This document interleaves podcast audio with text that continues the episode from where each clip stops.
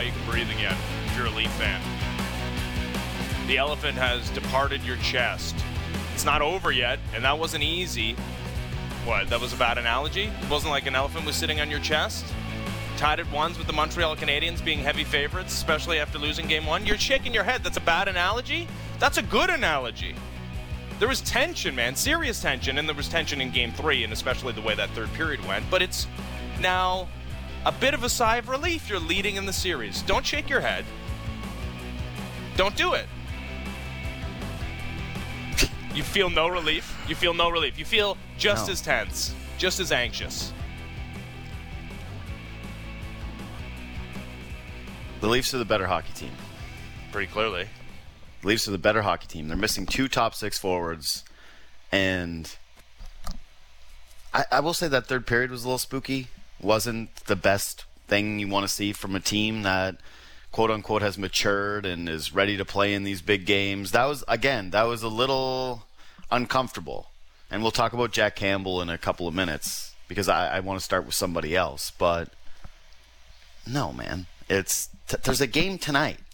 Like that's all I woke up and I thought of was they won that game and I felt good and I went to bed and I I laughed at the Oilers and then I woke up and I actually I didn't even laugh at the Oilers. I should take that back. I felt I felt sneaky bad for the Oilers because that's I, I just that's a that's a bad one. That's a baddie. So I woke up and then my first thought was I can't believe they're making people go through this.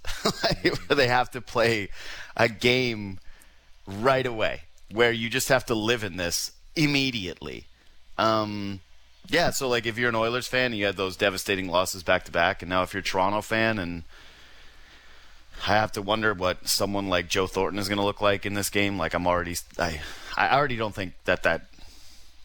Anyway, I'm going to get to a lot of things. I'm, I'm, I'm muddying a lot of stuff Yeah, up in are you but you're just giving me this whole anger of, and they're up a whole game in a series, Yes, and the won two in a elephant is off They the chest. Yeah, man. Shut up. The elephant was sitting Honestly, like he was like his mic. legs were up in the air. consult and- me before you start doing things. Like I know you try to relate to the fans sometimes, but then it's like you you look like the guy with the skateboard on your back meme where you're like, "Hello, fellow kids." Like, no, it's bad. What are you talking about? Okay, compare and contrast your feeling after game one to now, game three, and up 2 1 in the series. It's still tense. It's only a marginal lead in the series, and they haven't scored a ton of five on five goals, but the Montreal Canadiens have scored three in three games.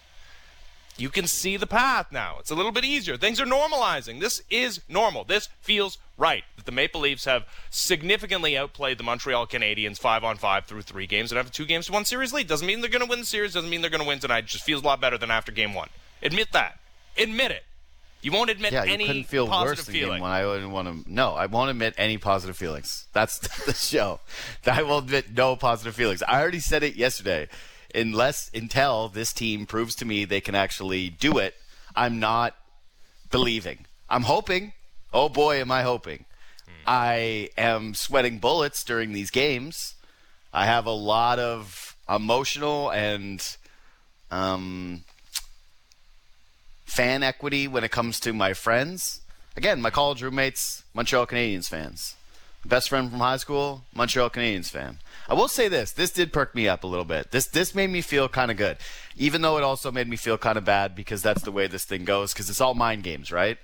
But I started to get a lot of messages from my Habs buddies of, "Oh, we won't be devastated if we lose because we were never expected to win." And I was like, "Ah, no, No, no, that's no. LeBron James with the with the gaslighting. I'm hurt anyways. Like, Yeah. I'm just battling through. It's a miracle I'm able to make it onto the court. LeBron's seeing triple. He's out there. He's like, I gotta pick the middle basket. He's like, oh, it wasn't the middle basket this time. His his shoulders re- dislocated. His ankle is just hanging on by a thread. Yeah, like poor LeBron. I can't believe they even make him play. What a warrior. Anyway, Same so the Montreal yes. Canadiens. It's just a miracle that they're allowed Yeah. to, to play in this series. They're so undeserving that they can hang with the Maple Leafs. Incredible. What an accomplishment. No, this is part of the anxiety, honestly, is that I really do believe these two teams are on different planets, right? Mm-hmm. Like, it's kind of. I, I love sports because a lot of people see completely different things, right? And you feel so entrenched in what you see. and you want to be right, but most of the time you're wrong. That's it, right? That's the what what happens.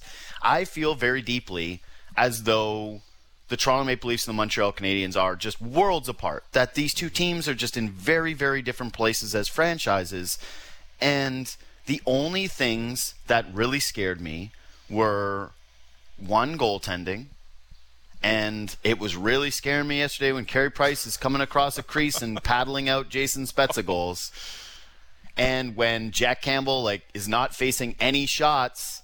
And there was a moment in that game where he was kind of looking a little shaky. I didn't think the goal was bad. Everyone was kind of jumping on Morgan Rielly, but then there was the secondary. Why didn't Jack Campbell save that? And I thought that's just a really good goal. Like, Yeah. that's a guy flying down the wing who picks it in the perfect spot and beats a From the dot. goaltender. Right. Yeah. Sometimes it just happens. Could he have made a save? Of course. You always can make a save, but I didn't think that was a bad goal. Either way, in the moments after that went in, there was a little bit of Jack Campbell happy feet. Jack Campbell not as great a rebound control as he had had all game long, and you started to feel like, man, Leafs had all these chances, and if another one goes behind Jack Campbell before it goes behind Carey Price, it's going to feel very crisis moment considering how the game has been played. So there's some validation in watching these games in Toronto, like straight up kicking ass. There's some validation in watching Cole Caufield sit two games, step into this one, and and and actually be the scariest guy. Like it goes from Habs. Habs, Habs go from you don't care, you don't care, they're getting dominated, they're getting dominated, to all of a sudden that guy has the puck on his stick in the offensive zone, and you get the uh, extreme scaries, and go, okay, this guy sat, this guy didn't play in games. That's cool. Whatever. Light the fire. Do the thing. But part of that is, though, right, is that it gets back to what I was saying before. They're two teams at completely different places in the track. Montreal has Cole Caufield as a rookie. That's their version of one of the Leafs, you know, emerging star players. They need him to be better or to go through this lump and then be amazing two, three years from now and be one of their best players on their team. So yes, there's some measure of relief seeing Toronto is who I thought they were, especially down two forwards that I think are super important to playoff hockey. I would say. But there's really no measure of relief because that pressure is only intensifying the larger the gap is between these two teams.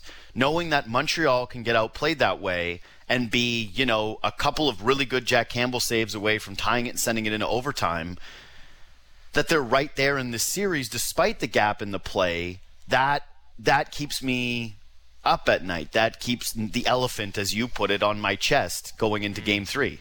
So you admitted that the elephant chest thing is a real thing. You're just no, I didn't say a real chest. thing. I just said that Yeah, that's it's your right. analogy, so I went with it. I supported you, and then you try to needle me. You and ruin it. supported me Yeah. ten minutes after you totally tried to tear me down. Now finally Yes. admitting it's a good analogy. God, That's the way just it works, accept that this show is a large element is me tearing you down. Okay, Yeah, like no, listen, everybody I have to else has. The listeners day. of this show have accepted it. Those, uh, even those who hate it, who write in mean things about how they don't listen, even though they're constantly listening and writing mean things. Yeah, by even the way, they it's would acknowledge. it's a text line Tuesday as well, so uh, get those texts in. Uh, Yeah. Keep them coming. Bad time for you to put that out there. You're like, oh yeah, by the way, it's a text line Yeah, Tuesday. you also so- want to talk about how JD is too mean. Uh, and that Yeah. he should, you know, be nicer. Uh, Okay. Hit us up on the text line five ninety five ninety. Now, getting to the thing that I wanted to start today's show with narratives, stories. William Nylander is permanently changing his story in this city, his narrative in this city, the way he's viewed in this city.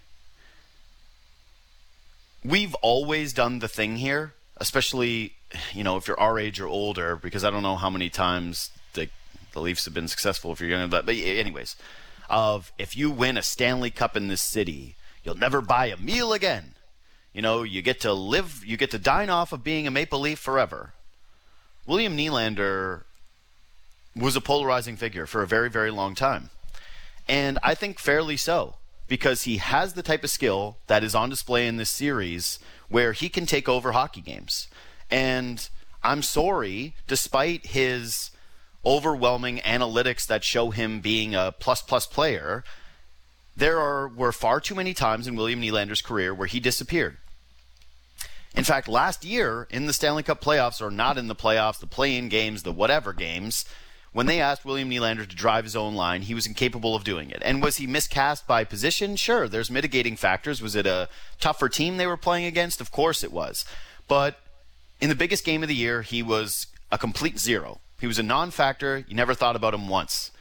His ice time this season has been limited because his coach understands the polarizing nature of him as well, where he wants to keep him at a certain amount of ice time because I don't think he fully trusts him to play the same amount as a guy like Mitch Marner, who has not played well in this series by just about everyone's estimation.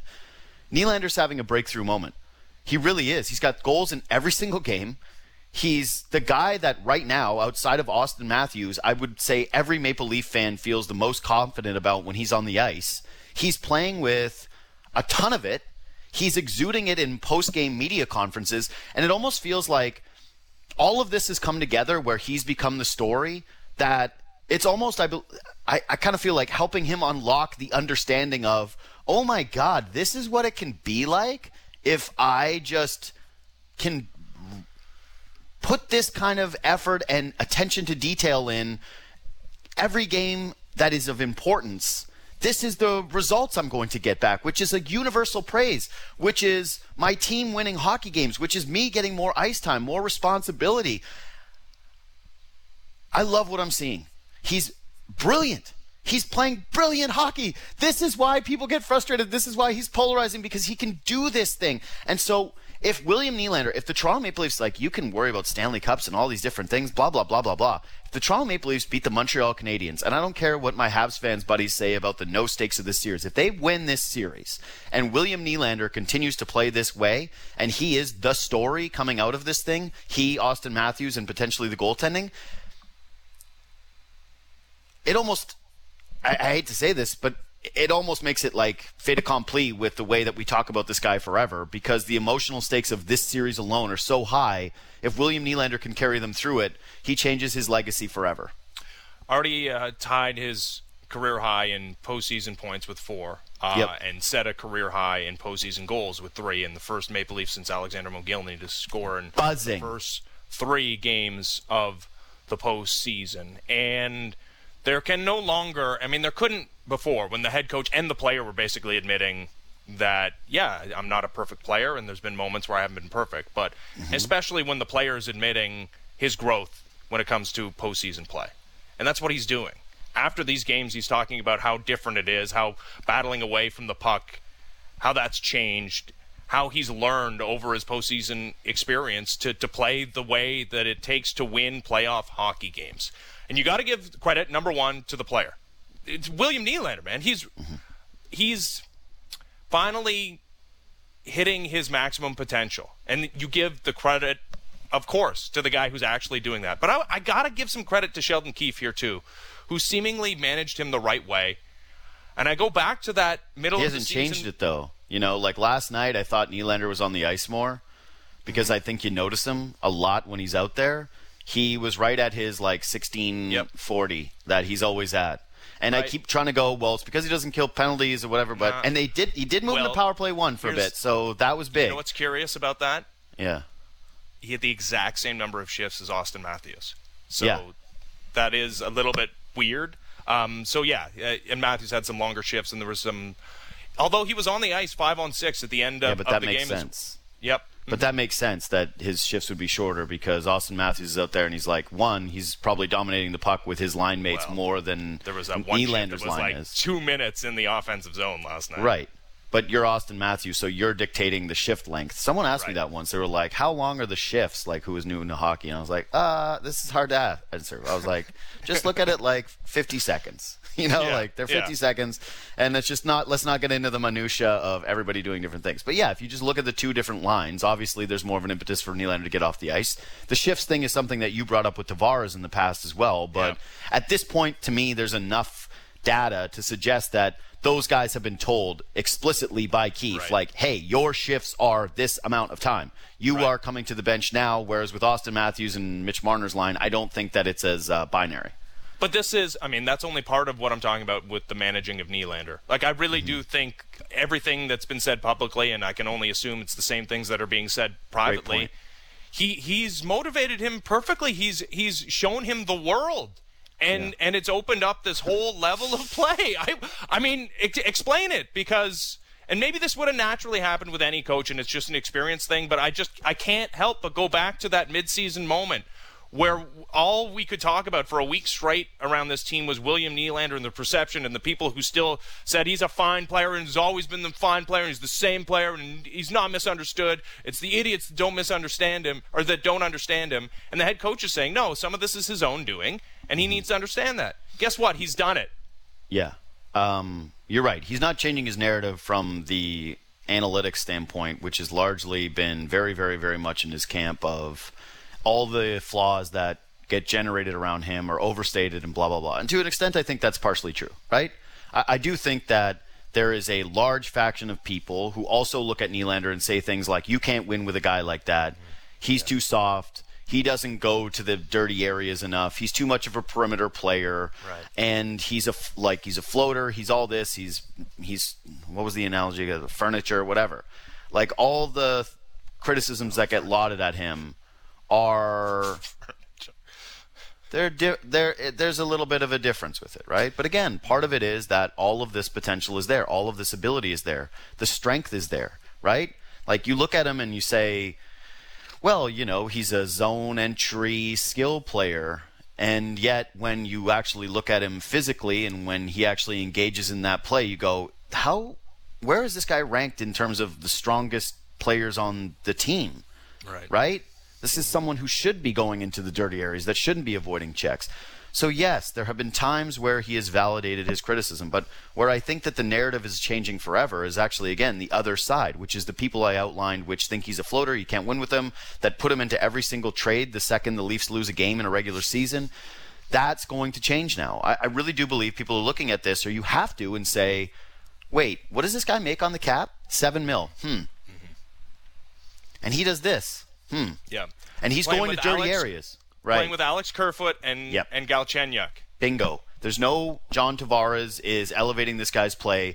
There were moments of the season still where we said, well, you got to split up Nylander and Tavares, and I just think you got to give Tavares different guys because guess what? It's not his fault. He's got a career track record of always elevating other guys' play, and so can't be him. It's probably the other guy who you know who, the guy who can't make it work with just about anybody all the time because the inconsistencies and he won't go in the corners and blah blah blah blue. It's going to be hard to make those connections if in a hard fought series where being in front of the net is nasty, where you're facing a Hall of Fame goaltender who I believe is playing at the very best he can possibly play. Like I don't know you, you know, only people like you thought Jake Allen should be in the net. I actually can't believe how many people like really bought into that take where they went, you know, Jake Allen, he scares me a little bit more. One of my buddies said that to me right before the game started mm. because like Carey Price wasn't the- in the like lineup as the starter. He was like, good, or the, no, I want Carey. I was like, Ugh. I can't believe people fell for this again. But he's playing tough.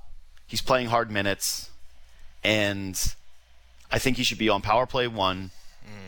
And I, I hate how this fan base always does the thing where if Marner's going well, they rip on Nylander, and if Nylander's going well, they rip on Marner. Like there's just you know it's. Mm-hmm. Although it feels like there's not really a huge Marner camp ever since he took the max money to play for his hometown team, but yeah, the timing of Marner not going great, Nylander going spectacular, Nylander carrying this team for large stretches, doing it without Tavares, doing it in ways where he's in the middle of the ice or in front of the net, doing it with Alex Kerfoot, and all of a sudden Alex Kerfoot looks good, gaining the zone, playing with some bite.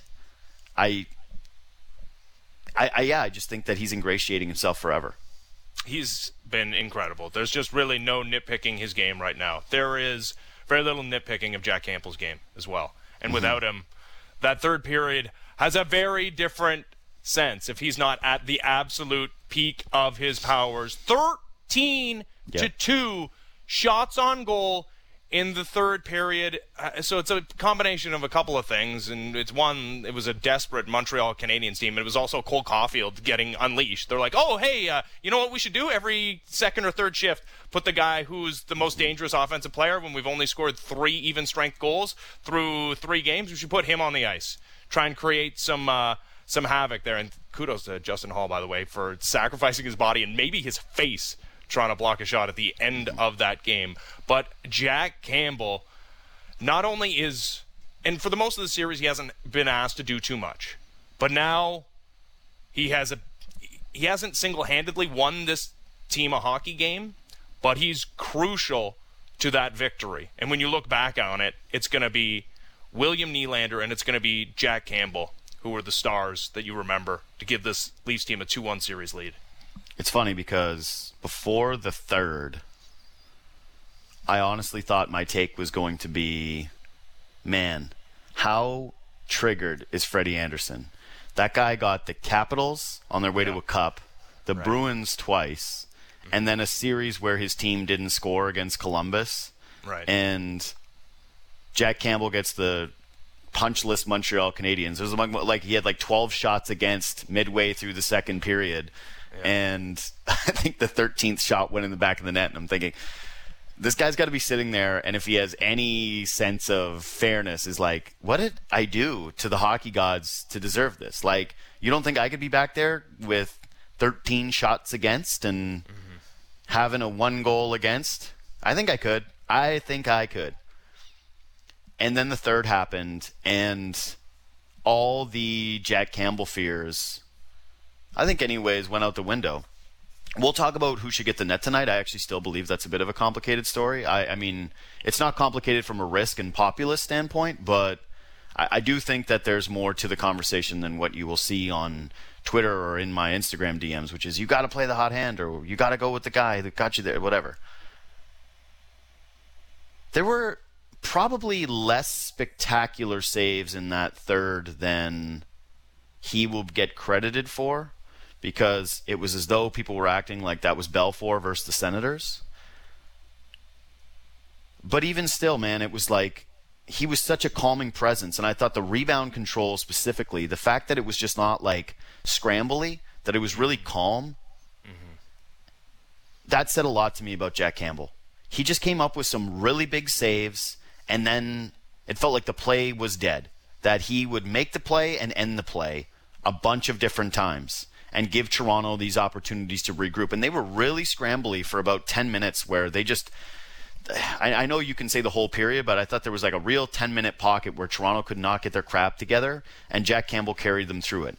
And yes, do I think that there have been unfair narratives about the goaltending in the city over the last couple of seasons, especially given the competition, whatever? Yep. But I did have the feeling of, you know, I, I now feel like this guy proved something. I feel like this guy did it to his team, to himself, to the fan base, to the coaching staff, that the decision to play him in these big meaningful games, it it was the right one. He's been the better goalie, but he faced a horrifically scary moment, which is being up a goal against the Montreal Canadiens in their building, no fans, whatever. And he stood tall and he helped win them that game. He was the closer. He came out, he married he Mariano Rivera it, and that's all you can ask for from that guy. So, yeah, I I just I, I think that there's a lot of people in this city right now who are very very deeply in love with Jack Campbell and who feel like finally a goaltender stepped up for them in a big game and and and got it for them. So there was no question that he added to start he had to start the postseason for the Toronto Maple Leafs. The, mm-hmm. the just the sample of games throughout the course of the season was was too great. But there was obviously a huge element of unknown regarding him and how he would fare in the postseason. Different style of play, different type of pressure. And through the first two games, he answered some of those questions, I would say. But yeah, largely that Freddie Andersen thing was was it, it was there. He did not have to do a whole heck of a lot.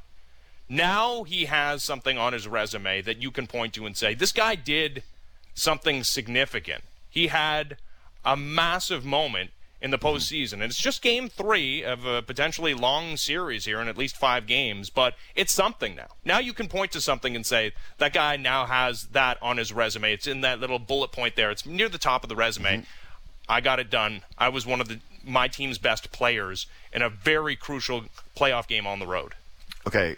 Um, I want to do this now quickly before we do text line. And again, text 59590. Send us a note on Instagram at JD Bunkis or on Twitter at JD Bunkis at SportsNetBen. What do you think the third story of the game was? Because to me, the, the first two were just very, very clear. Um, it was number one, I think Nylander. Number two, I think Campbell. We both seemingly agreed because that's the way we went with it, although you did the elephant thing. Um, number three is what? Number three is what? I, to me, it's Cole Caufield. Okay, yeah. I think that's in the conversation. I thought I, I wrote down Caufield, Rielly, and Foligno, and then Well, obviously Pr- tomorrow Price. the goaltending. They they lost, but yeah, Price was still so so damn good in that game. And yeah, the mm-hmm. Spezza save gets all the headlines, but there was a sequence there where he stopped Matthews mm-hmm. with the toe save, and then seconds later Marner right in front. He was incredible. But no, to me, it's I, I it's hard to be too critical because I think a 1 1 series split through the mm-hmm. first two games is about as well as the Montreal Canadiens were going to do. And they had no Cole Caufield through those two games. And you know what? The reason they won the first one is because they limited the Maple Leafs' chances and it was a freaky game, anyways. But they won it, so you got to give them credit. I don't know if this series looks any different if Cole Caufield is playing in those first two games, but it is hard to look at the way he looks in that third game and especially in the third period when the minutes really get extended and think th- you looked at this guy like you saw him every day in practice. You saw him during the regular season score a couple overtime goals, and you said uh, for a team that you, we knew was going to have trouble creating any type of offense, you're like, well, this guy is at worst what our second best offensive player, third best. That will keep him out of the lineup until game three, and then not let him play his full extended minutes until we're absolutely desperate for a ho- for a goal in a hockey game. So you and I were both big. Leafs should get Nick Foligno over Taylor Hall guys, right? And why? Because we said you want to have different things in your lineup. And Montreal does not have a lot of guys who are offensive difference makers that when the puck is on their stick in the offensive zone, they can do something special. Cole Caufield can clearly do that. And you're right. It's it's harder to criticize the move when you split the series and you get blown out in game two and but then I also think, you know, maybe if Cole Caufield's in game two, they score the second goal of the game and it goes completely differently. So no, I, I still do put that one there. Like you, ch- you can't just look at the score. You have to look at what the process was of the game and understand that hey, maybe the game script could have gone Different completely space different. Space time continuum. Yeah. Exactly. the Caufield thing is it's it's one of the most bizarre coaching decisions I can remember. And I like this is where when people think hockey is a sport for dumb guys, I go, yeah, it's like uh, hard to disagree because imagine in football you have a speedy rookie receiver and he's your best receiver. And they're like this guy's a game breaker. And they're like we can't get any plays downfield. Like we can't get anybody open. And they're like yeah but that guy's a rookie. So like what are we doing? And they're like what round does he take it in? The first? He's a first round pick. He's, uh, he's too fast. He's like, we're worried about his route tree and whether he's like, what are you talking about? He's in the game. Like duh he's in the game right Hockey is the only sport where a first round pick who does the thing that nobody else on your team really does sits in the press box for Thomas Tatar and oh, Lehkonen and all these other guys who you don't you're not afraid of at all because they go it's too pressure pack or whatever the hell it is right? Hockey. This is the hockey thing where you go thank you. Again all you have to do is basically the Jared Sullinger test, but in terms of lineup decisions, the opposite of going to the other fan base and saying, "Hey, what do you not want us to do, or what's the thing you would love to see the most?" And I bet you how many Leaf fans would have put down like, "Don't play Cole Caufield." That line, he and Suzuki, is like the terror rating was a full ten. It was a full ten in that game. I hated every moment those guys were on the ice, Hit and a yet crossbar in the first Yeah. period on the yeah, I have to go over it. I don't even want to relive those moments. I, he's a he's a scary player, and he's got a track record of scoring goals everywhere. And I don't think that the NHL. It's a hard league. It's an incredibly difficult task to go from the AHL or from college or junior, whatever, to go to the pros and the game speed and all these different things. There's certain guys where if you do the thing the best, you probably are going to find some success at the next level. I don't think that the Hobey Baker Award winner is going to be like, what do I do here in this game? How do I fit in? I think he's going to be fine, and he was fine. So, yes, I think that was a big one. I think the Foligno thing, I'm not playing him tonight. If he couldn't play in this game, he then he shouldn't be playing in this one because If it's a day to day thing, whatever. I just think you're up in the series. You need to get him at least somewhat right. If it's something where it's never going to get better, but the fact that he couldn't play and now it's a back to back, I just, that spooks me a little. And the reason why I'm a little bit more confident in not playing him, though, is my number three story, at least from a Leafs standpoint, Toronto, Engvall and Kerfoot. I, it cannot be overstated how these guys have stepped up. Kerfoot is playing like he's playing so well and Kadri suspended that the trade is becoming it used to be the worst trade in Leafs history, and now it's like, was it so bad considering where we are right now in this very yeah. moment? You gotta, one has to ask the question. He's been amazing. Uh, he's been ratty and he's in guys' faces and he's finishing checks and he's playing with speed and he's around the net and he's making plays. And Kerfoot up after getting destroyed too in hits. Yep, drawing penalties like he's just been awesome. And Engvall is the version of Engvall that again, this is what a series for the nerds. You know, the nerds are just in their nerd camp, just high fiving like it's the NASA moon landing where they're all around the computers and, or the Mars landing, the Mars rover. They're all just high fiving away. They're like, man, we did it. We got Nylander going and we got Engvall going. It's just there like, was yeah. no Corsi in 1969. No, so yeah, computer camp, computer camp. We knew because the computer camp guys are dominating and – yeah, it just like you can lose a Foligno and you can lose a Tavares if other guys step up, and it's such a sports cliche to be mm. step up and adapt and step up and fill the roles and who's next man up and blah blah blah. Those guys are obviously not the two guys I mentioned, but damn man, like they're not in this. This series is completely different if those two don't play the way that they're playing right now, and and I am shocked at the way I feel when they are on the ice right now, which is full blown confidence and that they're way better than a lot of the Canadians forwards. Which is even more trash talk for you if you if the Leafs get out of this series is like, yeah, the 13th and 14th guys are better than whoever you got. Yeah. Also, Wayne no, Simmonds was amazing in that game. Last night He was. He he was great. Man, there yep. was again that two minute uh, sequence in the offensive zone. He was mm-hmm. out freaking standing, and and he really, blew up Gallagher. I, yeah, I do have to give him credit too for apparently in between periods talking to Shea Weber and the rest of that Montreal Canadiens team after the way they were handling Auston Matthews, and we didn't see it after that. Uh, it's it's been a great couple of days, I would say, for for Wayne Simmonds. But yeah, you're right. The depth of this Maple Leafs team has been uh, as good as it's been in a long Shining. time. So no more elephants. So that's good. Yep.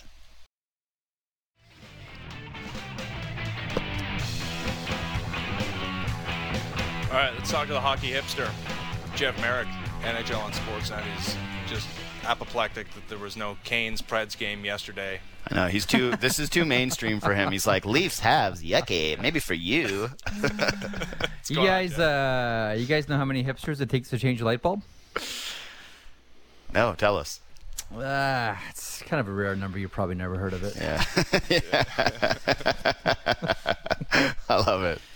Okay, so man, let's. Oh, nothing, man. Just uh, sweating this out. Excited. excited. How period for you last night, JD and Ben? I was Honestly, period for you boys? I like. I feel like I go to this place where it's just it's so dark that I yeah. like I'm uh, it's almost good that there's no bars and that there's no places for me to be because like I just I yeah I don't think I'd be able to handle it. Or maybe I need it. I don't know. Something. But that felt bad. Yeah, that was bad. And then it was good. It was really, really good. And then it was very good. And then I remember there were more games and I had to do this uh, again. And yeah. let's just start yeah. with this, man. Let's just start with this. What's your assessment of this thing so far? Because the Leafs have outplayed them and Montreal's still been in it and the series is still very much alive and there's a back to back tonight. Like, it, it it's kind of hard to see through all of the narratives. Where, where are you at with just everything? Leafs have outplayed the Montreal Canadiens. Carey Price is keeping a minute. Yeah, good. That's it. See, thank you. There you go. See, see. There's, there's, your, there's your series. There's your series so far. Now that can either be reassuring if you're a Leafs fan or frightening, because playoff Carey Price, as we've seen before, can steal series, and the Montreal Canadiens, as we've seen before, have an ability to just kind of hang around and weird things happen in playoffs and the puck goes off a skate or off the toe of the blade or off the heel and all of a sudden weird things are happening and even though you've dominated possession all game long you find yourself at the wrong end of a 2 to 1 overtime score so if you're a Maple Leafs fan, you got a, a, lot to be pretty happy about right now by way of uh, performance, mm-hmm. Specifically William Nylander, who I'm sure we'll get to, um, but also playoff Carey Price, man. It's a real thing. Uh, see, when I said "see, thank you," that was me openly talking to my anxiety side, where I was like, "See, like everybody says it's, smart it's hockey fine. people, Yeah. Hang they, on, hang- they agree. Hang on Yeah, a yeah. second. Hang on. Hang on a second. JD, hold on one second. Yeah. Ben, I just want to talk to you for a minute here. Sure. Okay, sure. Ben, do you ever get the mute. sense that this show is like therapy for JD? Well, I mean, he's he's saving he's saving himself a lot of money Uh-huh. by talking to you and this audience every day, just talking through his issues, just talking through his stuff. Well, uh, I only feel that every day. And secondarily, I think that it would, and I, I understand part of therapy is you give the therapist money, but I don't think any self-respecting therapist would would allow themselves to be talked to the this way. So yeah, he would. The therapy would probably end. So this is probably better than therapy for him. He's allowed to get Yeah. more out during this therapy session than in real therapy because a professional would probably be like, "Hey, listen, I'll go with someone else. I'll take someone else's money." See, I'm kind of forced. I have to sit here and take it. See the, the the good. I mean, if you're a Maple Leafs fan with anxiety, the good thing about last night was you had a game to distract you right away afterwards. You could watch Edmonton and Winnipeg, and if you want to talk about anxiety and hand wringing and questions and who are we, how do we do this, how can we, how do we continue to lose with these, you know, two Ferraris we put on the road every single game here? Check out Oilers today, man. Check out where the Edmonton Oilers are at today. Don't forget, like if you want to sort of console a Maple Leafs fan that that was too close for you, ooh, close shave. Uh, your team is up two to one. You're outplaying them. Nylander's been outstanding. Jack Campbell has been fantastic, and the Oilers are out now. If you're even more cynical Maple Leafs fan or one prone to worry, you say, well, the Oilers were a better matchup against the Maple Leafs, and they're out now. Damn it! Now we got to face off against Winnipeg if we get past get past Montreal. How you feeling, JD? So, first of all, yeah, I do what I want. All right. second of all, second of all, that's actually what terrifies me about this series and why there's so much anxiety is that you know what I, and I want to talk about this with you but you know what scares me if I'm an Oilers fan more than anything is that I don't know what you're supposed to do like I talked about this with Bourne yesterday a lot but I look at their cap sheet I look at some of the bad contracts they have I look at just the picks and what's in the cupboards and I don't really see the fact that they need to re-sign like Ryan Nugent Hopkins, and I don't know what that money's going to be, and that you're a year away from Nurse, who just played, you know, an hour for you, so you're kind of Yeah. showing his importance. Like, I don't know what they do, and if Toronto was to lose to Montreal, I, I don't know what you do because you could make the excuse of well you didn't have Tavares or Foligno and if you bring back Tavares and that's eleven million dollars and maybe it blah blah blah blah blah but ultimately Yeah. you would know that it would feel hopeless. Like your direction of the franchise would change. Even the thing like the panicky, the always the panic move by every Leaf fan that has a theory of how to fix the team, quote unquote, is to trade Ni- William Nylander, Trade and he's been their best Trade player Nylander. other than Mar- uh, Matthews. So you know where's that theory go? It's just it could be the most confusing offseason ever if you were to lose. So for, for if you want to dovetail them, I think the first thing you Yeah. do because we saw this in this Winnipeg series, you have to get McDavid and Draisaitl away from each other. That exposes how shallow a pool you're dealing with after that loaded up top line. Like if you wanted to sort of replicate Crosby, Malkin, Yzerman, Fedorov, whatever down the middle, then you're not doing it by just loading up on the one Ferrari line. You got to if there's going to be if there's to be any success with the Oilers. And I know it's always a default setting to go back to those two guys. But they've tried oh, it got to manufacture a goal. But the, the thing is, long term, it's not going to work if those two guys are on the same line. Is that not obvious now? That- we I'm- can I'm have like okay the, we that. can have like the, the the weak link game or strong link game argument and discussion all day long. But does it not seem obvious? Like like some teams you can do that. Some teams you can load up. Like Colorado, for example, they have an amazing depth, so they can load up a top line. Edmonton doesn't have that. and their lack of depth gets really exposed when you put Connor McDavid and Leon Draisaitl together. Does it Yeah. not look? I mean, am I am I missing something here? No, I, I don't disagree that those two guys should be split up. I guess the difference to me is like I just don't think that's enough, and the, the problem remains the same, which is the guys that are around those two. Like whenever, where, it doesn't matter if you move one That's guy the up point, or one right? guy But that's down. the It's point, like that there's not enough depth if you Yeah, do they- split them up. Yeah, but that split them up, but whatever. It doesn't matter. Like I've seen them split up, they don't win. I've seen them together, they're not going to win. Like I, I again going back to this yesterday, McDavid is now going to be what twenty five next year or twenty six. Uh, 25. He'll be 25 next year. He's 24 this year. Yeah. okay, so Six, six years in.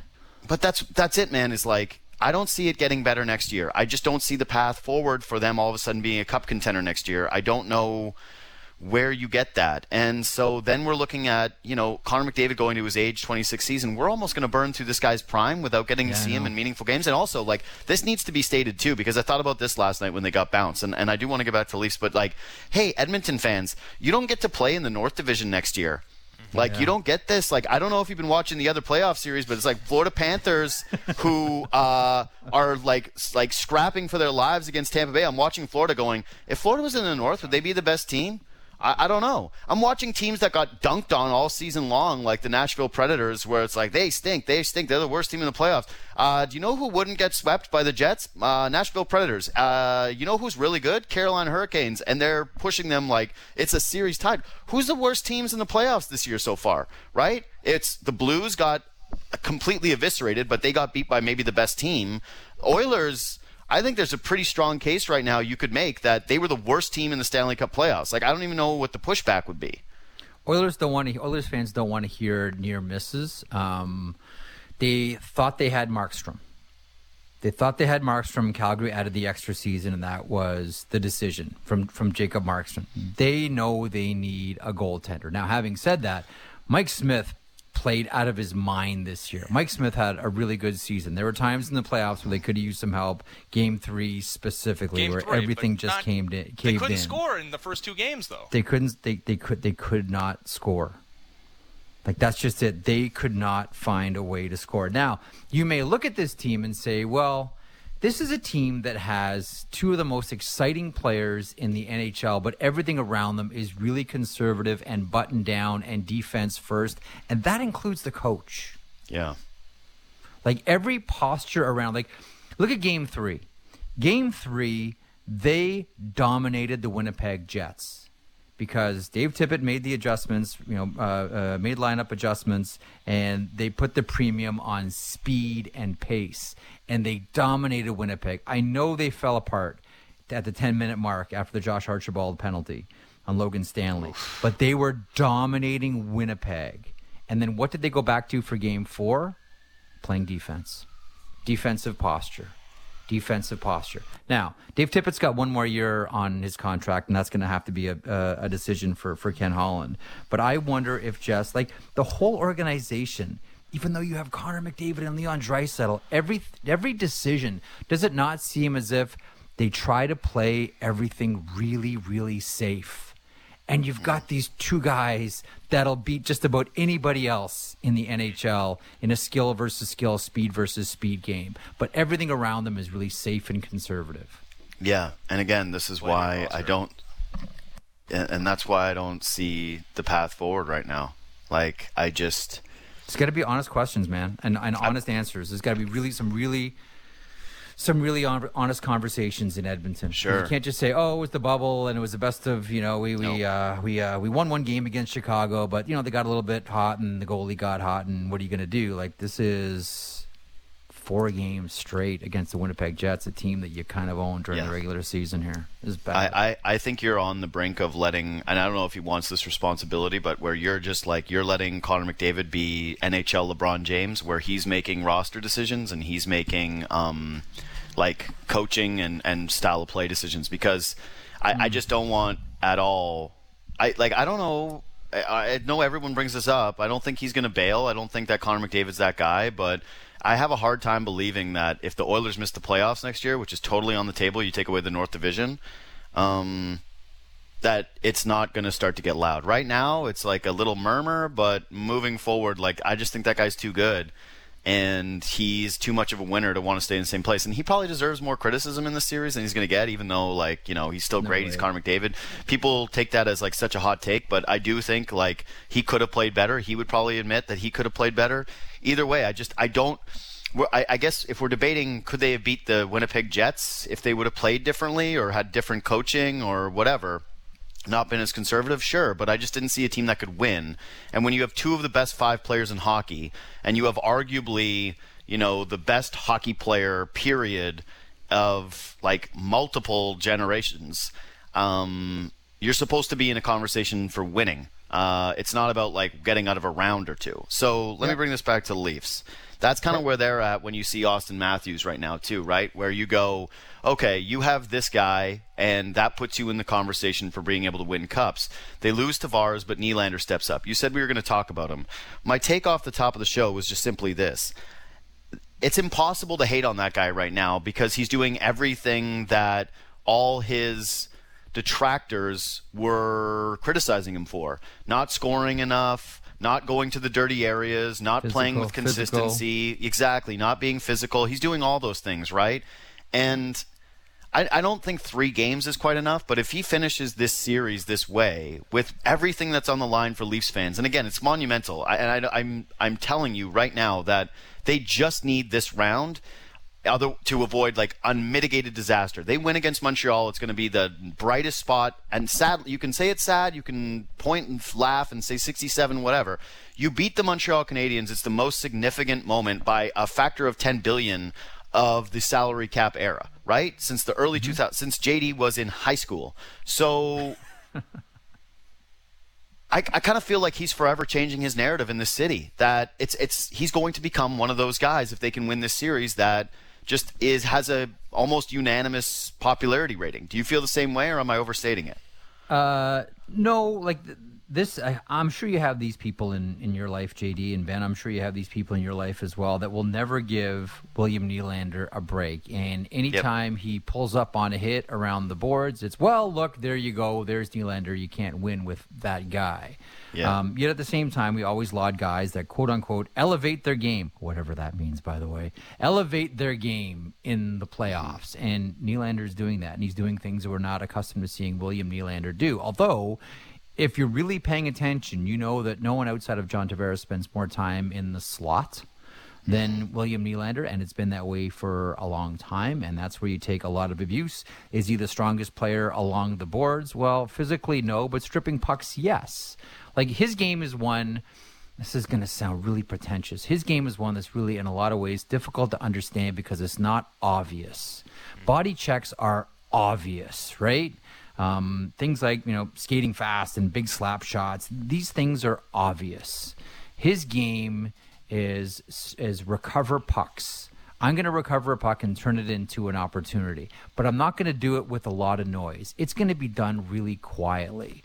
So there's nothing sort of obvious. You can just sort of glance at the TV after six or seven beers and go, I want that guy on my team. But the thing about Nylander is, is you cannot right now three goals and and uh, and one assist, four points uh, in three games. Uh, he's been fantastic. Uh, he has been strong against the boards. There has been the initiation of contact, like all of it, like think all those boxes. William Nylander is checking, and I'm sure you have these people in your life, both you guys, who now have sheepishly said in the last couple of days to you, you know who's really good right now? And the caveat is always right now. William Nylander. He's playing really well, comma, right now. Everyone's still waiting for their stereotype of Nylander to show up, but he's not giving it to him yet. That's why I love this edition of William Nylander. Well, yes, but that's it, right? Is that this is there is, and I get it. He's been probably maligned unfairly throughout the course of his career, but some of the stuff has been true, and he said it. Yeah. His head coach has said it, right? And that he's He's been second on this team in points in the postseason before, but he's never looked. And like Jeff, this. you've heard it all the way up and down the organization, like the same things that have rippled out of that place too, which is they feel a lot of the inconsistencies have been there too when it comes to like day to day attention to yep. detail stuff. Does he yep. look different to you this this postseason? Uh, just the physicality. Everything else looks exactly the same. Stripping pucks, getting to shooting areas, uh, opening up lanes. It's it's the exact same. The only thing that I see different. I mean, the easy zone entries are still there for for uh, for Nylander. The only thing that I see that's a little bit different is he's he's not shy about bumping around the boards. Yeah, he had an opportunity to, to drive a line last year where they loaded up that top line because they couldn't get any offense against a very stout mm, Columbus Blue Jackets team defensively. But he mm-hmm. he doesn't have that much more support on that second line right now offensively with Alex Galchenyuk and Alex Kerfoot, and he is driving that line offensively. Like they are creating offense, and he's the reason why. Just I've I've never seen that from him before. Yeah, he looks like a different guy to some uh, to to most. I think the only thing that's different though is honestly just the the physicality. And I, you mentioned Kerfoot, and that that adds a whole like his play right now adds a whole different dimension now to the Maple Leafs. Like if you're Sheldon Keefe, there's a couple of things now. Uh, we've seen some some good play from Pierre Engvall, uh, and we've seen some really good play from Alexander Kerfoot, and that yes, that does include that 1959 body check last night, right at the end of the game, yeah. along the boards, which is just which we're not used to seeing from the Toronto Maple Leafs, and and maybe that's. Mm-hmm maybe that goes right down the lineup too. A lot of guys have given a lot of lip service to the idea that you know Bogosian's in the lineup and Simmonds is in the lineup, so everybody grows a little bit and everyone feels they can get that last second lick in. We saw it yesterday with Kerfoot. Maybe we're seeing it with William Nylander as well. Maybe that's just a, a byproduct of having a, a little muscle around. Yeah, um, I'm with you. It's actually hilarious though, looking at Nylander's game logs and thinking like, because uh, last night I'm just, hey, he's got to get on the ice more. He's got to get on the ice more. He's played exactly 1640 in two of these 16, games, like yeah, exactly, and then 1647. Like they have this thing down to a science, yeah. and I, I think that yeah, I, sure. I, I think that it's going to change a little bit. It's going to go north a bit because I think you put him on power play one now um, you probably hundred percent, hundred percent, JD. Yeah, hundred percent. You got to like. I, and we talked about this too. It's awkward, but Joe Thornton is just. I, I like. I don't know what the scenario is where Joe Thornton's playing hockey games a month from now, based on the way that he looks right now. Like I just. Yeah. He's so stiff. He's so slow. He's he's fighting it. He, Joe Thornton. Listen, Joe Thornton was would never be confused with Pavel Bure, even at his prime. But he was sure. always smart, and those hands are amazing. Problem is, the speed of the game is so fast right now. Mm. You know, every time. I mean, although the, the time that Thornton used to have to to make a decision, where I mean, listen, I mean, he is in in this previous generation the best passer we've seen you know, I'll always give it up for Marc Savard because he did things that no one else could do, namely, you know, on rim passes, peeling it away from mm-hmm. the board, spinning and firing a tape to tape pass. No one Savvy, sneaky, Savard underrated. could do that. So 100% under sneaky underrated. Totally. It's just you can never say that to him because he's he's not underrated in his own mind. You know, like he's like Dude, you, if, let him. If, if, you could play like that, would you be? Would you be humble? I know I would. no, I'm just kidding. I'm just teasing because he's no actually. way. but yeah, of Thornton, like the, the the best passer in this generation. Yeah. The frustrating thing from his point of view is he just the the, the lanes close so fast right now. Mm-hmm. Like where like and that's where it gets down. Like aging curves are hard, man. Aging curves are tough. Um, yeah. You're Joe Thornton. You know, hey man, you know, ten years ago that lane stays open for that extra half second. That lane closes fast now. I think that's the frustrating part if you're Joe Thornton because no one, no one would ever measure Joe Thornton by foot speed. No, eh, they wouldn't. But the best passer of his generation certainly can't be throwing pizzas up the middle that go the other way for goals against, yeah, and, and that's that happening now. And so it's just like when you're combining yeah, the ineffectiveness in the offensive zone with the inability to get back, back check, and just like basically play any kind of competent level of play in his defensive zone if it goes back there. I just, again, I, I want the guy playing. It's awkward. I, I love Joe Thornton. Like I've always been a fan of his. Um, I was thrilled when the Leafs signed him. Um, I want to see him win a cup just about as much as I want and to see any player. Um, but it's just it's getting mm-hmm. it's getting just hard to project how it's going to get better when we're already here and it's three games in and the Leafs are about to play back to back. So I want to ask you a question I asked Ben off the beginning of the show, which is I think if we can both agree, and maybe you don't, which will answer the question anyways, that the two biggest stories of last night's game eh, were uh, William Nylander and the goaltending on both sides, which is Carey Price standing on his head and Jack Campbell really shining and, and playing incredibly well in the third period. What was the third biggest story to you in that game? Uh, the third biggest story for me for the game yesterday was actually a question about games one and two and how does Montreal keep Cole Caufield out of those Yeah, two? that's what Ben said too. Like honestly, like this is, is this is like an indictment. Like, like how where was that? It was always funny because uh, Borny brought this point up on the uh, on the Hockey Central show yesterday. He said, you know, th- there must be part of some part of the Montreal Canadiens that don't want Caufield to succeed in Game Three. Otherwise, you're going to look like dopes for keeping him out of, game, of games one and two. That's I'm the like, JD that's pretty- where it's like I feel I will never agree that there the really take was good bad. I'll cheer Yeah, against he it. his- Yeah. yeah, cheering for his takes. I love it. Yeah. yeah, cheer for the takes. like, oh, okay, that's actually a really good point, Borny. But yeah, even watching them like right away, confidence, creating, getting the shot off, all of it, and you're saying to yourself, this is a team that's been fighting for goals, and they've kept this guy in a suit. Mm-hmm. That that that to me is that that's that's a pretty big indictment. Whether that's a Bergevin walkie-talkie conversation to Dom Ducharme, or that's just Dom Ducharme right away deferring to the vets early. Given how Caufield played last night, to me one of the big stories in this one is how did you sit him out in games one and two? Wasn't exactly a secret here, guys. Yeah, um, I agree with you guys. He's terrifying, and he's clearly got. He brings something that Montreal doesn't have. But I also think like it's hard for me not to watch the series and think uh, Montreal fired the better coach. I'm sorry, and like we have Guy Carbonneau on next, and like I like Maybe, he knows yeah. better than me, and whatever. I'm not even gonna dare have that opinion in front of somebody who actually knows. Like, so this is a cowardly play of me doing this now. But yeah, I just I can't help but feel like this series would be even a little bit more different if Claude Julien is the coach instead of Dom Ducharme, who like seems in over his head at hair. times. Yeah. Or oh. or if they if they if they're gonna get rid of Julien, just keep Kirk Muller. Like I know it's gonna be right. Bergevin's guy, but I'll take Kirk Muller all day long too.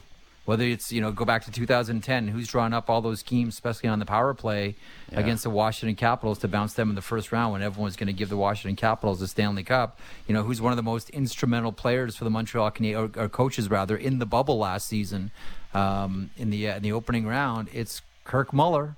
He was right there, Yeah. but I know that Ducharme was going to be Bergevin's guy, and that's why the decision was made. But still, if you're going down the hierarchy of coaches here, you had another guy standing right beside Claude.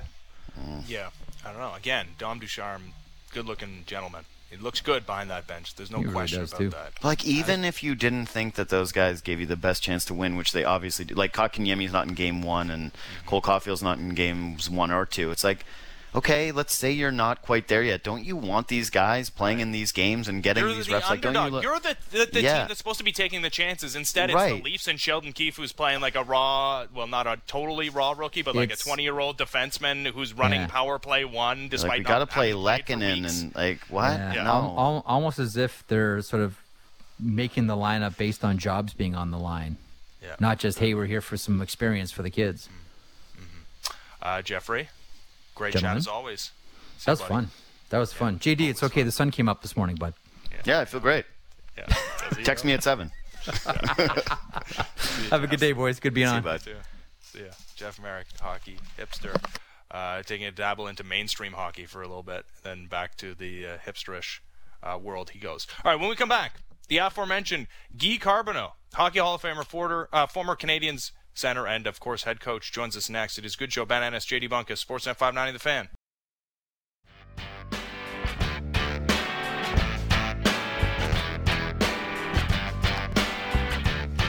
Yes, first Leafs Habs matchup since 1979. Oh, we were all so very close in 93 to seeing this thing in the Cup final, of course, and yada, yada, yada. Wayne Gretzky and Kerry Fraser and whatever, what have you. Um, our next guest benefited, I suppose, from not facing the Leafs in that final. They took care of the Kings pretty easily. Uh, Guy Carbonneau, Hockey Hall of Famer, former Canadian center and head coach, joins us on the line right now. How's it going, Guy? Thanks for doing this. Uh, good morning, guys. Uh, you're welcome. How are you guys Yes. doing? yeah, we're doing we're doing well. Uh, a little bit off the ledge now that the uh, Toronto Maple Leafs are up two games to one. So uh, I mentioned it. It was almost a, a meeting with the highest stakes in the early '90s, Yeah. and we finally get this thing after 40 plus years. Is it living up to the hype? Uh, kind of. I mean, it, it's so bad. It's too bad that you know there's no fan in the stands. I think they're the one that really deserves to have that kind of a uh, exhibition on the ice.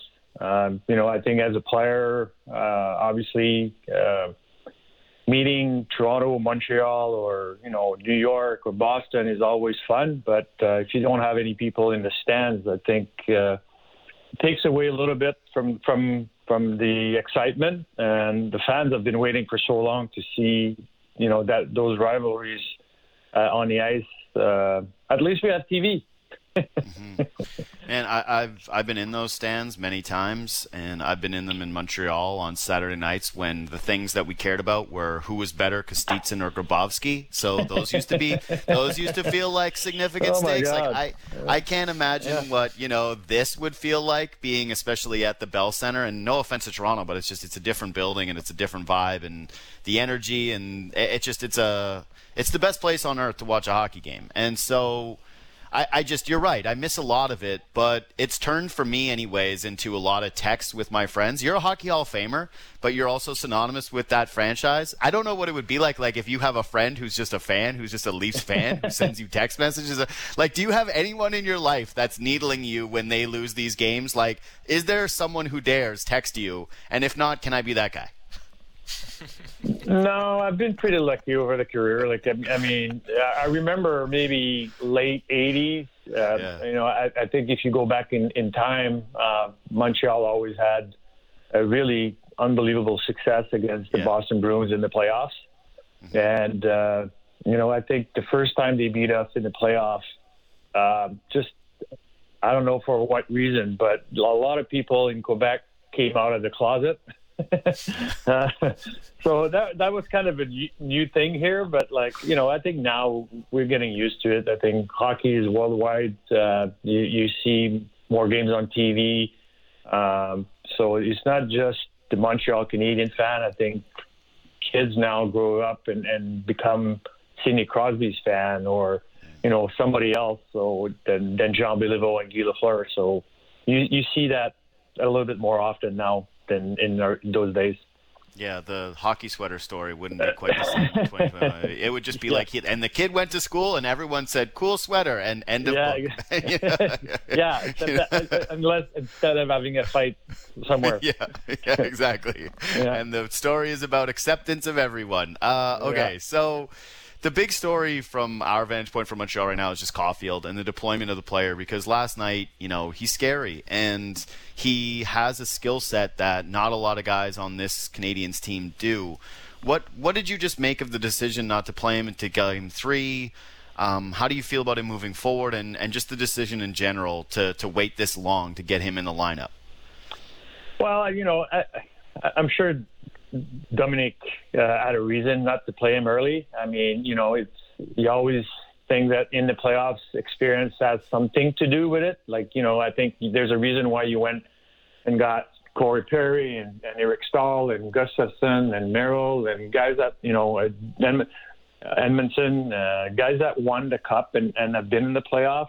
Um, I think, but the, for me, you know, the, the, the end of the season was not what I was expected. Uh, there was a lot of like there was not a lot of consistency in their game, uh, and then when he came up, uh, right away you saw flashes of something.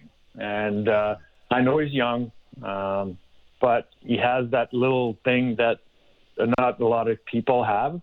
And if you look around the world, uh, like around the league, like I, I like one of the problems that we have in Montreal is like we always seem to say like, well, he's still young. He's still young. He's still young. Like if you look around the league, like the league is is you know it, that's all it is. It's young, youth, uh, good players that wants to perform and, and wants to do things on the ice. So, um, you know, I, I understand having not him on the ice early, but uh, you know, you saw the difference yesterday. You saw when every time he was on the ice yesterday, something happened. So uh, I don't think he's coming out anytime soon.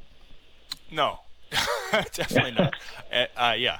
Uh, Dom Ducharme is uh, already receiving some slings and arrows for not playing him in Game Two after he looked that way uh, in Game Three. I, there might be a revolt in Montreal if he was out of the lineup going forward. And in fact, uh, Guy, it's it's I still think the Maple Leafs are going to win the series. They're up in the series, and they've looked like the better team uh, for the majority of all three games. But if I'm looking at reasons why the Montreal Canadiens might win this series, obviously number one is Carey Price, and he's been outstanding. Yep. But two, it would be uh, it would be that guy breaking a game open with one opportunity, scoring one goal at a key moment. Like, how do you view the, the, the, comeback in this series for the Montreal Canadiens? Does it not center around him creating offense?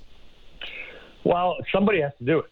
Um, I, I, mean, you know, I think I think there's no doubt now that we there was speculation that Carey. You know, I don't think he had a, great season, but he's still Carey Price, and uh, he came back from his injury, and everybody was kind of waiting to see what was going to happen. Uh, I think now there's no, uh, which is a really good thing for Montreal Canadiens. Now uh, we just need to find somebody to score goals. I mean, it, this team in the first 15 games of the NH, like this season, was one of the highest scoring team in the NHL. And you know, we have guys like Toffoli has a lot of goals. Anderson has a lot of goals. Uh, you know, Tatar for the last two years has been one of the most productive player on the ice. Uh, was the same way. Gallagher uh, just came back. He doesn't seem to be 100%. Somebody has to find a way to get to the net and scoring those goals because, you know, uh, I still think that the series is more even than we think. I think, you know, obviously you have to give the edge to the, the Leafs a little bit. But, you know, I'm not sure on Campbell still, and I'm not sure on the way they play defense. Uh, I think Montreal, we saw that in the third period yesterday. When they're working and they, you know, they're creating ch- chances, but they just can't put the puck in the net. But the way they play in the third period yesterday, that's how they they got to play 60 minutes. They have to play the whole game that way. Uh, I, I don't understand like every time after a game they come out and say, "Well, we only played two, like one period or two periods." Like this is the playoff. It's not like preseason game. Mm-hmm. Yeah, and so. listen, that third period was yeah, Montreal just way, way, way better team. And if not for Campbell playing spectacular, that's tied with a lot of pressure going into an overtime period on Toronto at best, right? Could and could have been worse. Could have just been a game where Montreal ends up winning it, and you know that that's an awful time. But again, it's Carey Price who keeps them in it up to that point. Yeah. And it's Carey Price who's been brilliant for so much of this series. And you're someone who obviously has played in a ton of big games and knows what it means to just, you know, be able to be a big game player. You said it. Carey Price did not have the best regular season. He comes off of having just one game in the AHL where, you know, he loses to uh, Marlies team and then he steps in the Stanley Cup playoffs and he's just a different guy. And and I wonder what you just think it is about players, a guy like Price, where – nothing really matters before it because once you put them into a big game, they just they become everything that you think they can be. Well, I mean, I mean, you have to have like a swag. Uh, you know, I think you, you look at Patrick Roy and Martin Brodeur and Eddie Belfour and, and Hasek. Uh, I think they all had that little thing. Or Grant Fuhr, matter of fact, you know, uh, even if Grant Fuhr um, let five goals in in one period when he was time, he would shut the door. And I think that's what Carey has. Like he, he has that confidence in himself. He's just really solid uh, once he's in the net. Um, and once the, the game is on the line, you know, there's two ways to react. Or you go high or you just crumble. Uh, and, and, and he seems to be able to kind of perform. Uh, and then once you perform that way, then you put pressure on the shooters. And, and instead of just shooting to the net and, and score goals, then you start to look for uh, holes. And uh, when the holes are not there, then you try high, or and then you miss the net. Um, that's that's the way that's the way he is. Talking to uh, Guy Carbonneau here, you mentioned you still have your questions about Campbell, um, yeah. which is understandable. I mean, the, the sample size is not large. That was his most significant moment of his career, maybe that third period. But now he has that. How important was that for him and how you view him going forward in this series? Because he has not been relied upon to win these games. Yesterday, in the, the final 20 minutes, that was that was all him. Well, I, I'm, I'm not saying that I don't like what I saw. Like, obviously, he proved this year that he deserved uh, all the success. Like you know, he, he's not a young kid. Like he, he worked his way up. Uh, he battled through uh, a lot of things. Um, you know, when he started the season in Toronto, you know, what was it like 11 wins in a row? Yeah. Uh, but like even if he didn't play as well at the end of the year, like he still he still played really well. So I'm not saying that I don't have confidence in him, but like you know, Montreal Canadian has to put pressure on him, uh, put a few goals like they did in the third period. For you know, I think if they played like they did yesterday in the third period, uh, and, and, and even in the first game, like in the first game, I thought you know they were pretty even. They uh, and they got the goal by Byron, and that's what they need to do. They, they need to find a way to get through him, uh, get pucks, th- uh, you know, behind him, and then see how he react to that. Uh, in, in the shootout, you know, I I still put my money on Carey Price, but you know we haven't seen that yet. Yeah, and listen, there's been far too many times in each of these games where Montreal has gone, you know, six, seven, eight minutes without putting any pressure on Jack Campbell. Yeah, where, exactly. You know, he's just like not even facing a shot, and then one maybe comes and it's from far outside, and it's easy to handle and stop, right? So, That's yeah, right. like I, I think obviously Montreal needs to up the the tempo in this thing, but they did close with that pressure. Jack Campbell did have to come up with a lot of saves. There's a conversation in Toronto right now about who should be starting tonight. Whether you go to Freddie Andersen and try to keep Campbell fresh, healthy, you want to make sure he has all the energy possible. If it's you and you're not sabotaging the Toronto Maple Leafs, like you're the coach, but you have a you have a think co- the you have a contract. Jake Allen, you know, too. yeah, I no, you have to. yeah. Like it's I don't know what it is, what stake forces you to do it. Like you know, if the Leafs win the game, you get a bonus extra million dollars. I don't even know if that's enough for you, you know. But either way, There's not a I- chance. There's, there's not a chance Campbell is not in the net tonight. Okay. I mean, you, you, it's like in the playoffs, there is no tomorrow.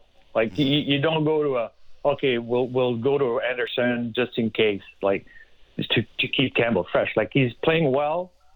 I mean, you know, you rest you rest after the season. Right now, you know, every game is important. Every game you, you need to win. You need to close those things really fast. So I'm I'm Toronto. Uh, what I saw from Campbell the last, you know, what you know, not just the last couple of games. I mean, since he's been there, he's done well. Uh, who knows how Andersen's going to come back? Nobody knows, but you know how Campbell's going to be. So I, I keep Campbell the same way I keep Carey Price in net tonight. Yeah, uh, I agree with you. But hey, listen, I, I'd be fine with the Leafs playing Freddie Andersen if it did mean that the Canadiens also played Jake Allen tonight. So yeah, handshake They, agreement. there's that. that's not there's not a chance of that happening. Yeah, obviously, obviously not. And yeah, immediately Dom Ducharme's not that crazy. Didn't play Cole No. Caufield for the first two games, but he's yeah, he's literally Yes, not coaching tonight. If he says, uh, "Yeah, Carey, we're going to give you a break." Uh, That's right. Guy, we appreciate the time. Thanks for doing this. You're welcome. You guys. Thanks, man. Take care. Yeah, There's uh, Guy Carbonneau, Hockey Hall of Famer, Habs legend. So if you've listened to this whole show, all four of you, you might be asking yourself, well, why didn't you bring up the Jack Campbell thing sooner? Why didn't you bring up the Jack versus Freddie in the back to back? And you guys said that Freddie's getting in this series no matter what, or some variation of that, or that they're going to need Freddie Andersen at some point in the playoffs, and there's a back to back, and blah, blah, blah. Bourne pointed it out yesterday on Twitter that Dubas has a track record of saying, well, this is the scheduled rest day. We see this in professional sports. Like, if you're a Blue Jays fan, you know this is a thing too, where they just say, ahead of the schedule, this is the day that you're off, and we don't care what's happening, you're getting your rest, and we are removing the emotions of the situation from it before it gets to this point. So, do I believe there's a conversation about Freddie Andersen? Yes. Simply because Jack Campbell is not Carey Price.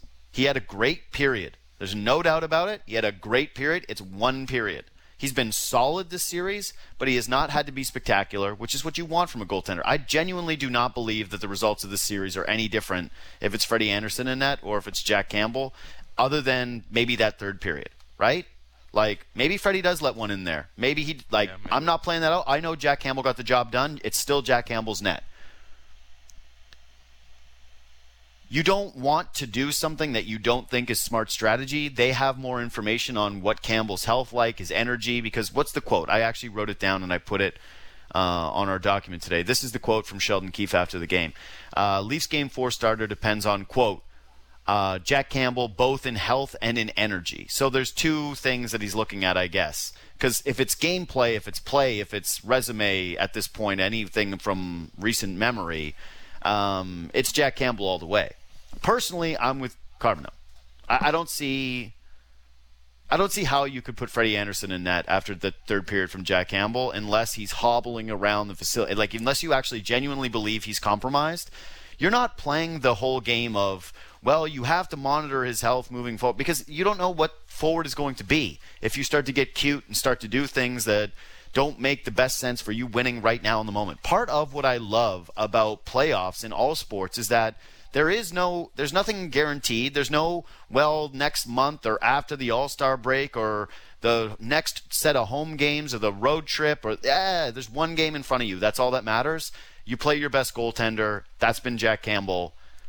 I I, I, don't know how you could possibly justify the other decision. I, I, just don't. And that's somebody who really wishes Freddie Andersen would just get an opportunity to show what he could do against a team that isn't the Bruins. But sorry, you this this is a non-negotiable one for me. I agree with you.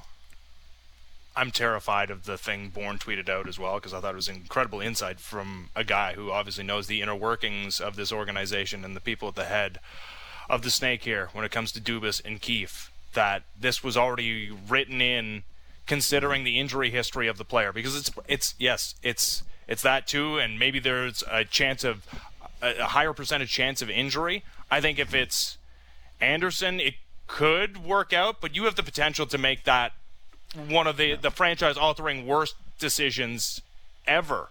Yeah. I, I, I don't understand. Also secondarily we're looking at getting rest at the conclusion of this series. You make it a short series, you make it a five gamer, you close this thing out as quickly as possible, then you get your rest on the back end. You cannot possibly go away from what's working. It's the mm-hmm. same reason why it was hard to fault the Habs for not putting in Cole Caufield for game two. They won game one. Mm-hmm. They won so, game one. Dude, um, once again, this just comes down to the thing that we've said all series long. And this actually now applies to both coaches. Just do the obvious thing.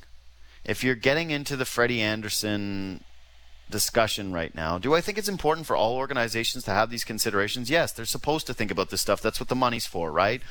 Um, but this is a just keep it simple, you know? This is just a hey, you started this series by putting your best players in the most advantageous spots. Okay, good. You put your best players the best players. Great. Done. Next. You put Rasmus Sandin in. Hey, is he better than Travis Dermott or not? Yep, he gets in. Guess what? He changed one of the games for you with a power play goal. That's game two. Instead, Montreal is sitting there, guy in Cole Caufield because of experience or whatever. And it's the, one of the stories of the game. One coach goes to the young guy who has little experience but a ton of skill, and it it's a meritocracy and he gets there. The other coach sits on his hands and plays guys that are not better than Cole Caufield, but have the quote unquote experience and overthinks it and doesn't work out for them. They don't score any goals. Same thing here. One coach has said, I have a goalie who's playing very well. And yes, he's Carey Price, and you comparing him to Jack Campbell in terms of their resumes and their careers and what they mean to the sport, the cities, blah, blah, blah, blah, blah, go down the line. Non comparable. But in this situation, just looking at it from what is happening in the series, goaltending has been, I don't want to say even because Price has had to do so much more, but it hasn't been a problem for Toronto. And it's not something that you should be thinking about. Just remove it from the equation. You have the discussion. You move forward. You put Jack Campbell in the net. And guess what? If, if Jack Campbell ends up being tired and he lets in a bad goal, he lets in a second goal, like you, you pull the chute and you go to Freddie Andersen right away. Like I, I just it's so much better than the idea of what Freddie Andersen lets in a shaky goal or oh, two, oh, and then all of a sudden you got to bring in Jack Campbell. He doesn't even get the rest. Like I, I don't see it. I just all I see is Jack Campbell should be getting the net. It's an easy decision based on the way that they've been playing. That sometimes you have plans, and that's great. But in the playoffs, I'm sorry, everything does have to be fluid. You can't have the well. We already said it was going to be a rest day, and we're not deviating from that now. Maybe if you're up three nothing in this series, honestly, like if you're up three nothing, and you feel like you're actually in a spot where you're doing a little bit of thinking about the future and getting Jack Campbell a rest and blah blah blah. Like okay, but not this, not this, not now. It's two one. You're going to Jack Campbell. If if if that is the mentality, though, if it's hey, we take the emotion out of it, this is exactly it, and they've been unafraid to do the unpopular thing. It's the only thing that makes me nervous about it. And again, it could easily work out if it's Freddie Andersen. But I wholeheartedly agree with uh, also the Hockey Hall of Famer Guy Carbonneau, even though he might be, you know, working in uh, nefarious ways against the Toronto Maple Leafs. Can't imagine it's not Jack Campbell tonight.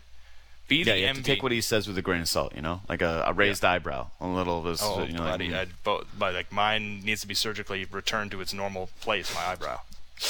Uh, be the envy of your neighborhood. Craftsman and Sportsnet teaming up to give one lucky winner the chance to win $20,000 in cash and Craftsman tools to create their own dream garage. To enter for your chance to win the Craftsman Dream Garage contest, visit sportsnet.ca slash craftsman. Enter weekly to increase your chances of winning. No purchase necessary. Contest ends June 20th, 2021. See full rules for details. Craftsman Tools available at Lowe's and Rona stores across Canada and Amazon.ca.